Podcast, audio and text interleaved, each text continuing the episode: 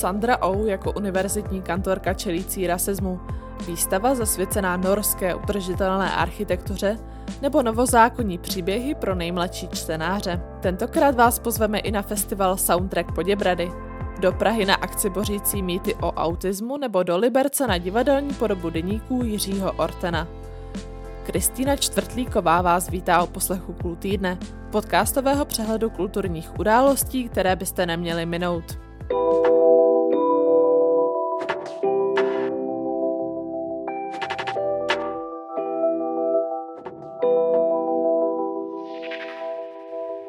Je první ženou a zároveň první ne běložkou, která usedla do křesla šéfky katedry angličtiny na prestižní fiktivní univerzitě. Hvězda seriálu Na mužce Sandra Oh v nové šestidílné dramedy vedoucí katedry stvárnila profesorku, jež si musí poradit s výzvami, které přináší působení v čistě mužském prostředí. We're concerned about what's going on in the department. This is already all over social media. This department's hanging on by a thread. Bill's incident spinning out of control. Čelí zakořeněnému rasismu a sexismu, jemuž navíc moc nepřidává její poměr s kolegou. Snaží se zmodernizovat školní osnovy, přičemž jí podrážejí nohy mrzutí staří kantoři, kteří se pevně drží svých vysokých platů a zastaralých metod. Když se navíc u jednoho z nejoblíbenějších vyučujících zveřejní video, která hajluje na půdě školy, Zdá se, že se jí celý systém rozpadl pod rukama. Minisérii nasycenou feministickým smýšlením, bojem proti skleněnému stropu a single mateřstvím můžete už od minulého pátku sledovat na streamovací platformě Netflix. He's smart and hot. Don't take your jacket off. I don't know how to say this, so I'm just gonna say it. Get your shit together. I like when you act like you're my boss. I am your boss.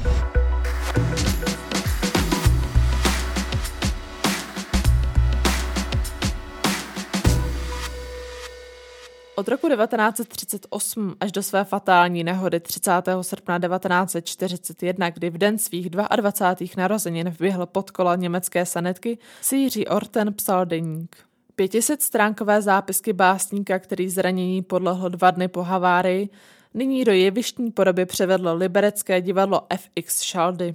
Do deníku i představení Orten se propsal autorův strach z nacistů, související s jeho židovským původem.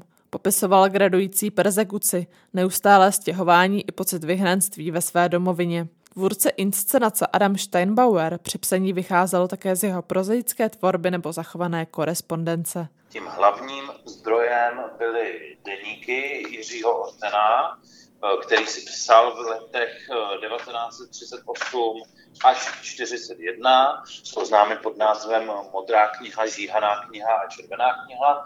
On ty deníky přímo tímto způsobem oslovuje.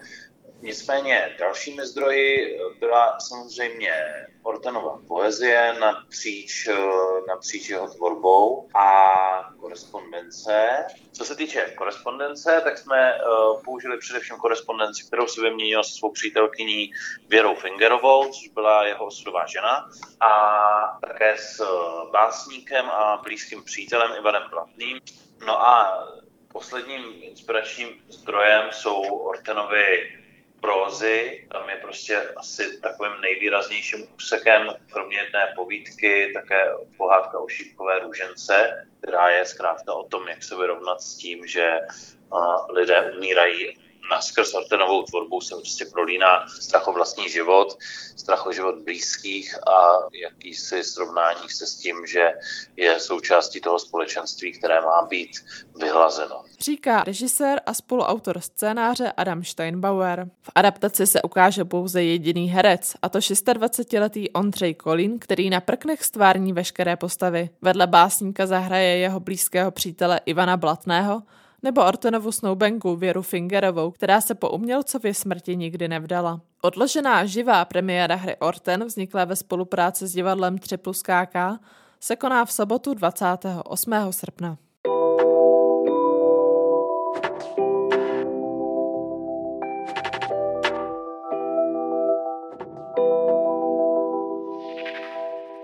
Plnohodnotného festivalu se sice fanoušci filmové hudby dočkají až v příštím roce, Soundtrack Poděbrady se však navzdory covidové nepřízní uskuteční i na sklonku letošních prázdnin.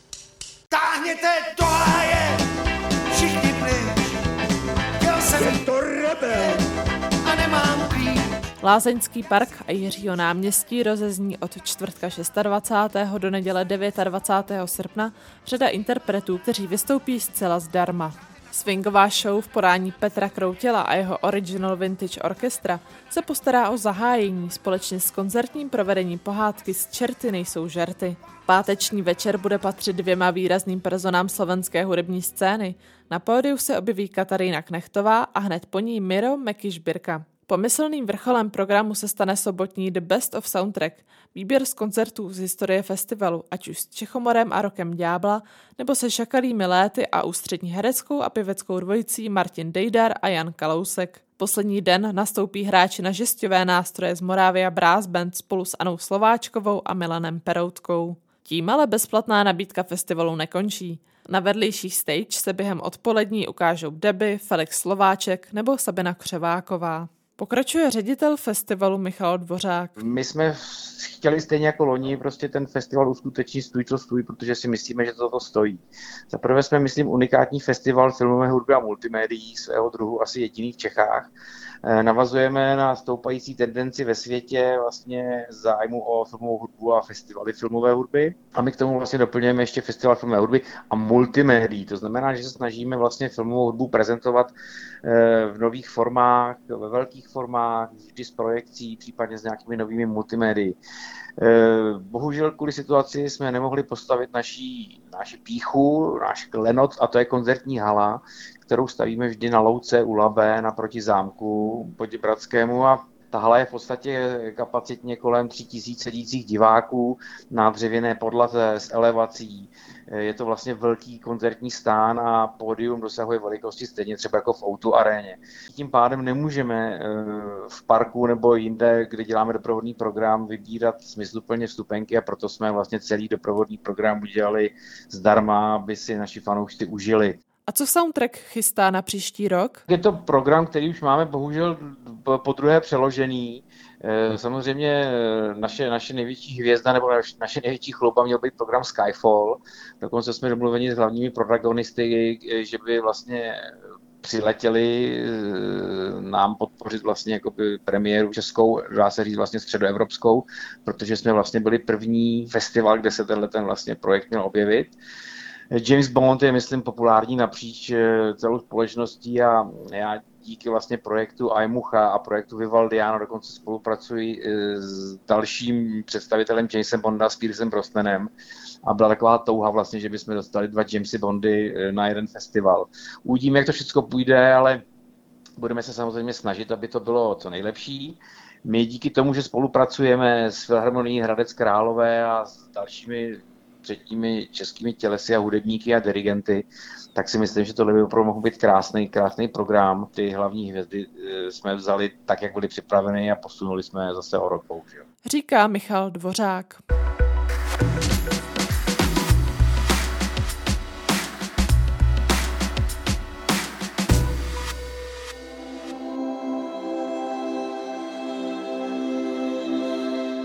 Pokud jste v minulosti navštívili Norsko, patrně vám nebudou neznámé realizace tamního věhlasného architektonického studia Sneheta, které dalo finální tvar třeba opeře v Oslu nebo galerii Lillehammer Art Museum. Svými stavbami vyzývá k udržitelnosti a šetrnému přístupu k přírodě. Specializuje se na moderní stavby, které vydrží nápor extrémních klimatických podmínek. Průkopnické projekty této mezinárodně uznávané kanceláře představí od pátku 27. srpna Pražská galerie Jaroslava Fragnera. K vidění bude turistická chata Tungestelen u největšího evropského ledovce Jostedalsbren, nebo třeba energeticky soběstačný hotel Svart, který předznamenává zelenou budoucnost overturismu. Přehlídka Arctic Nordic Alpine potrvá v metropoli až do 13. října. Detaily nabízí ředitel galerie Dan Merta. Z dalších zajímavých projektů je tam například The Ark, to je vlastně návštěvnické centrum eh, pro eh, arktické, vlastně zachování vlastně podmínek eh, v arktických lokalitách a to je ve Svobodu, což je na Špicberka. Tak to je zase jeden z dalších zajímavých projektů. Pak je tam vlastně zajímavý, zajímavé muzeum pro Bolzano v Itálii. Takže to je další projekt, který bude uh, Snaheta, Snaheta realizovat v budoucnosti. A my jsme si pak ještě tam dovolili připojit projekt vyhlídkové terasy nebo jako vyhlídkovou, vyhlídkovou cestu, která je v Innsbrucku, kterou taky vlastně Snaheta připravila. Takže je snaha vlastně tím fokusem představit ty možnosti, jak se dá projektovat v, řekněme, v komplikovanějších klimatických podmínkách. Po předchozím uvedení výstavy v Berlíně je lehce upgradeovali a pozměnili. Je to přesně podobně koncipovaný, nám to doplňujeme ještě nějaké fotografie které nebudou v naší galerii, ale bude dole v galerii Point, která se nachází ve stejné, ve stejné budově, kde jsme tam chtěli ukázat ještě jakoby větší rozsah. Ale základem vlastně tomuto ty výstavy je eh, z naší strany, protože Galerie Rosa Fragner asi už přes 10 let věnuje vlastně udržitelné architektuře a jsme tak už několikrát prezentovali projekty eh, z Norska nebo ze skandinávských zemí, tak ukázat ty možnosti, jak se vlastně dá projektovat a jak se architekti uh, musí vlastně v rámci dialogu hledat šetrné cesty, jak vstupovat vlastně, řekněme, do panenské nebo do komplikované uh, přírody, která potřebuje nějaké zachování a vlastně šetrný, šetrný přístup. Uvádí Dan Merta.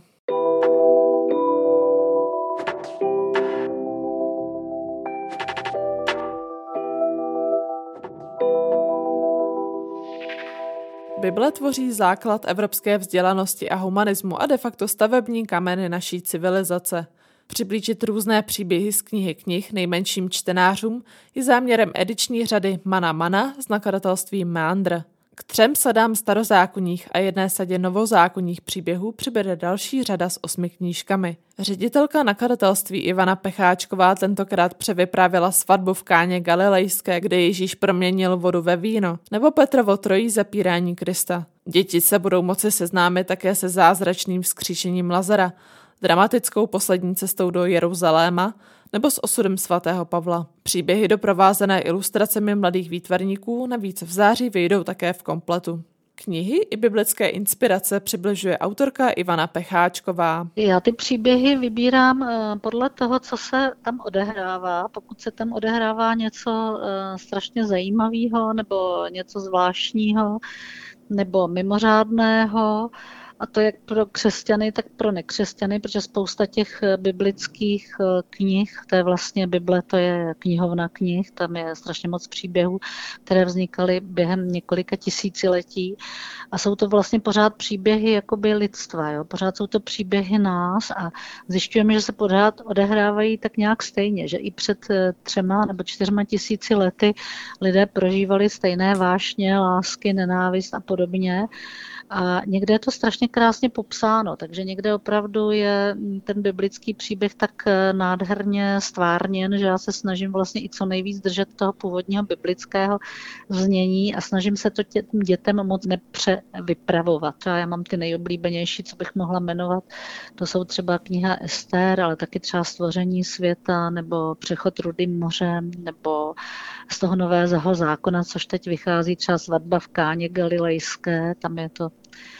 strašně moc toho na omalovávání. Možná by bylo dobré ještě zdůraznit, že ne každý výtvarník to umí jako uchopit, když je to dějově velmi jako vydatné na tak malém formátu, což je vlastně těch 15 dvou stran. Takže ještě musím dávat opravdu dobrý pozor, jak co který výtvarník, eh, prostě sledují ty jejich práce, protože jsou to mnohdy i studenti na školách, aby to vlastně potom uměl pojednat. Pro jak staré děti jsou knížky s edice Manamana vhodné? Ta cílovka si myslím, že je opravdu ten rozptyl je hodně velký, tak jakmile ty děti třeba už té eh, první třídě, v druhé třídě to učtou, protože toho tam textu není tak moc, je tam toho textu po skrovnu, tak možná, když jim to někdo bude číst, tak pěti, šestiletým dětem, ale potom už potom, když čtou třeba ta druhá, třetí třída, tak ti si myslím, už se docela orientují a právě pro ně, pro ty menší děti jsme k tomu udělali takové jako čtenářské listy, takovou jako metodiku, kde vlastně některou tu problematiku jako osvětlujeme, anebo je tam spousta spousta takových dotazů, prostě úkoly k zamyšlení, úkoly k tvořivému hledání, úkoly, které jsou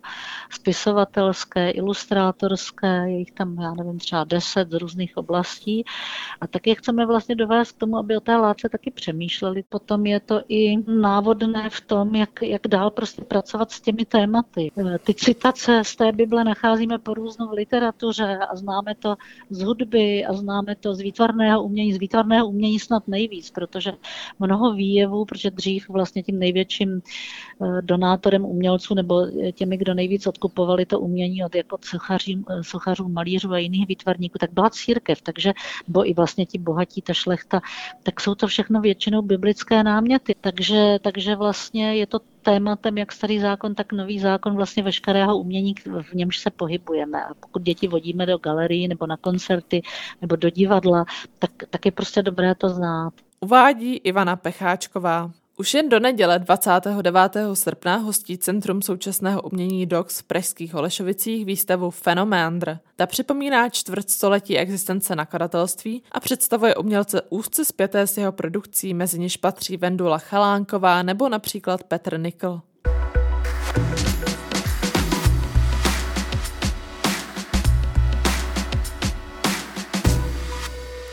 Zvýšit povědomí o poruchách autistického spektra a bořit mýty o tom, že autisté nedokážou žít bez pomoci jiných lidí. O to se snaží multižánrový Nautis Fest, který písickou bránu na pražských Hradčanech obsadí v neděli 29. srpna.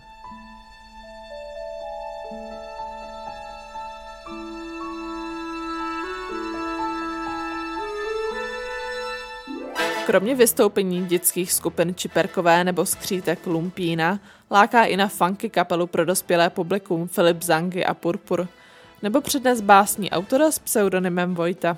Program obohatí fotokoutek, výtvarné dílny nebo sportovní aktivity a stejně jako v předchozích letech poputuje výtěžek z dobrovolného vstupného na služby Národního ústavu pro autismus. Pokračuje koordinátorka PR a osvěty Národního ústavu pro autismus Linda Skarlantová. Určitě všichni eh, mají spojitost eh, autismu a filmu Rain Man a nebo teorie velkého třesku a kolem autismu panuje spousta mýtů, samozřejmě to vychází z malé informovanosti. Eh, my se velmi intenzivně snažíme tu osvětu šířit a tu informovanost zlepšovat, ale pořád máme v české společnosti hodně práce před sebou. Nejčastější mýty jsou takové ty, které asi každý zná, že lidé s autismem nutně musí být geniální. Což samozřejmě není pravda, jsou lidé, kteří skutečně mají nějaké velmi dobré schopnosti, ale rozhodně to neplatí paušálně. Ono totiž vůbec v tom autismu paušálně neplatí, eh, že ti lidé musí být stejní. Eh, tuto diagnózu sdílí lidé, který, kteří mají Eh, nadprůměrný intelekt nebo úplně průměrný intelekt, nebo pak třeba mají hlubokou mentální retardaci, i proto se to jmenuje porucha autistického spektra, protože to spektrum je opravdu velmi široké. Takže ty mýty jsou spojeny s takovou nějakou eh, paušálností této diagnózy, ale určitě to není pravda. Určitě se každý setkal s tím eh, názorem, že lidé s autismem nemají oční kontakt nebo nestojí o společnost, nepodávají ruku, neprojevují emoce, eh, jsou izolovaní nebo chtějí být izolovaní. To samozřejmě u některých jednotlivců může být pravda, ale vůbec to být pravda nemusí, protože jsou lidé s autismem, eh, kteří komunikují, samozřejmě dívají se do očí, podávají ruku eh, a svoje emoce projevují velmi dobře. My samozřejmě říkáme, že to je festival na podporu eh, lidí s poruchou autistického spektra, ale zároveň jsou do toho zapojení. Jsou spoluautory toho festivalu, jsou účinkující toho festivalu, jsou návštěvníky toho festivalu. Takže vlastně to je jeden svět. Ono to není o tom, že to je svět lidí s autismem a svět nás takzvaně neurotypických. Ono je to vlastně to jeden svět a my jsme všichni v něm a, a jsme propojení a e, normálně fungujeme, tak jako normálně fungují rodiny, které mají děti s poruchou autistického spektra, žijí normální životy. Tak takhle je to normální festival, kde jakýkoliv návštěvník se samozřejmě setká s lidmi e, s autismem a mnohdy třeba ani nepozná, že ten člověk, se kterým se potkal, má autismus, čili je to v podstatě taková oslava jako jednolitosti toho světa. Říká Linda Skarlantová. A to je z nového Cool týdne vše. Od mikrofonu se loučí Kristýna Čtvrtlíková, těším se příští pondělí.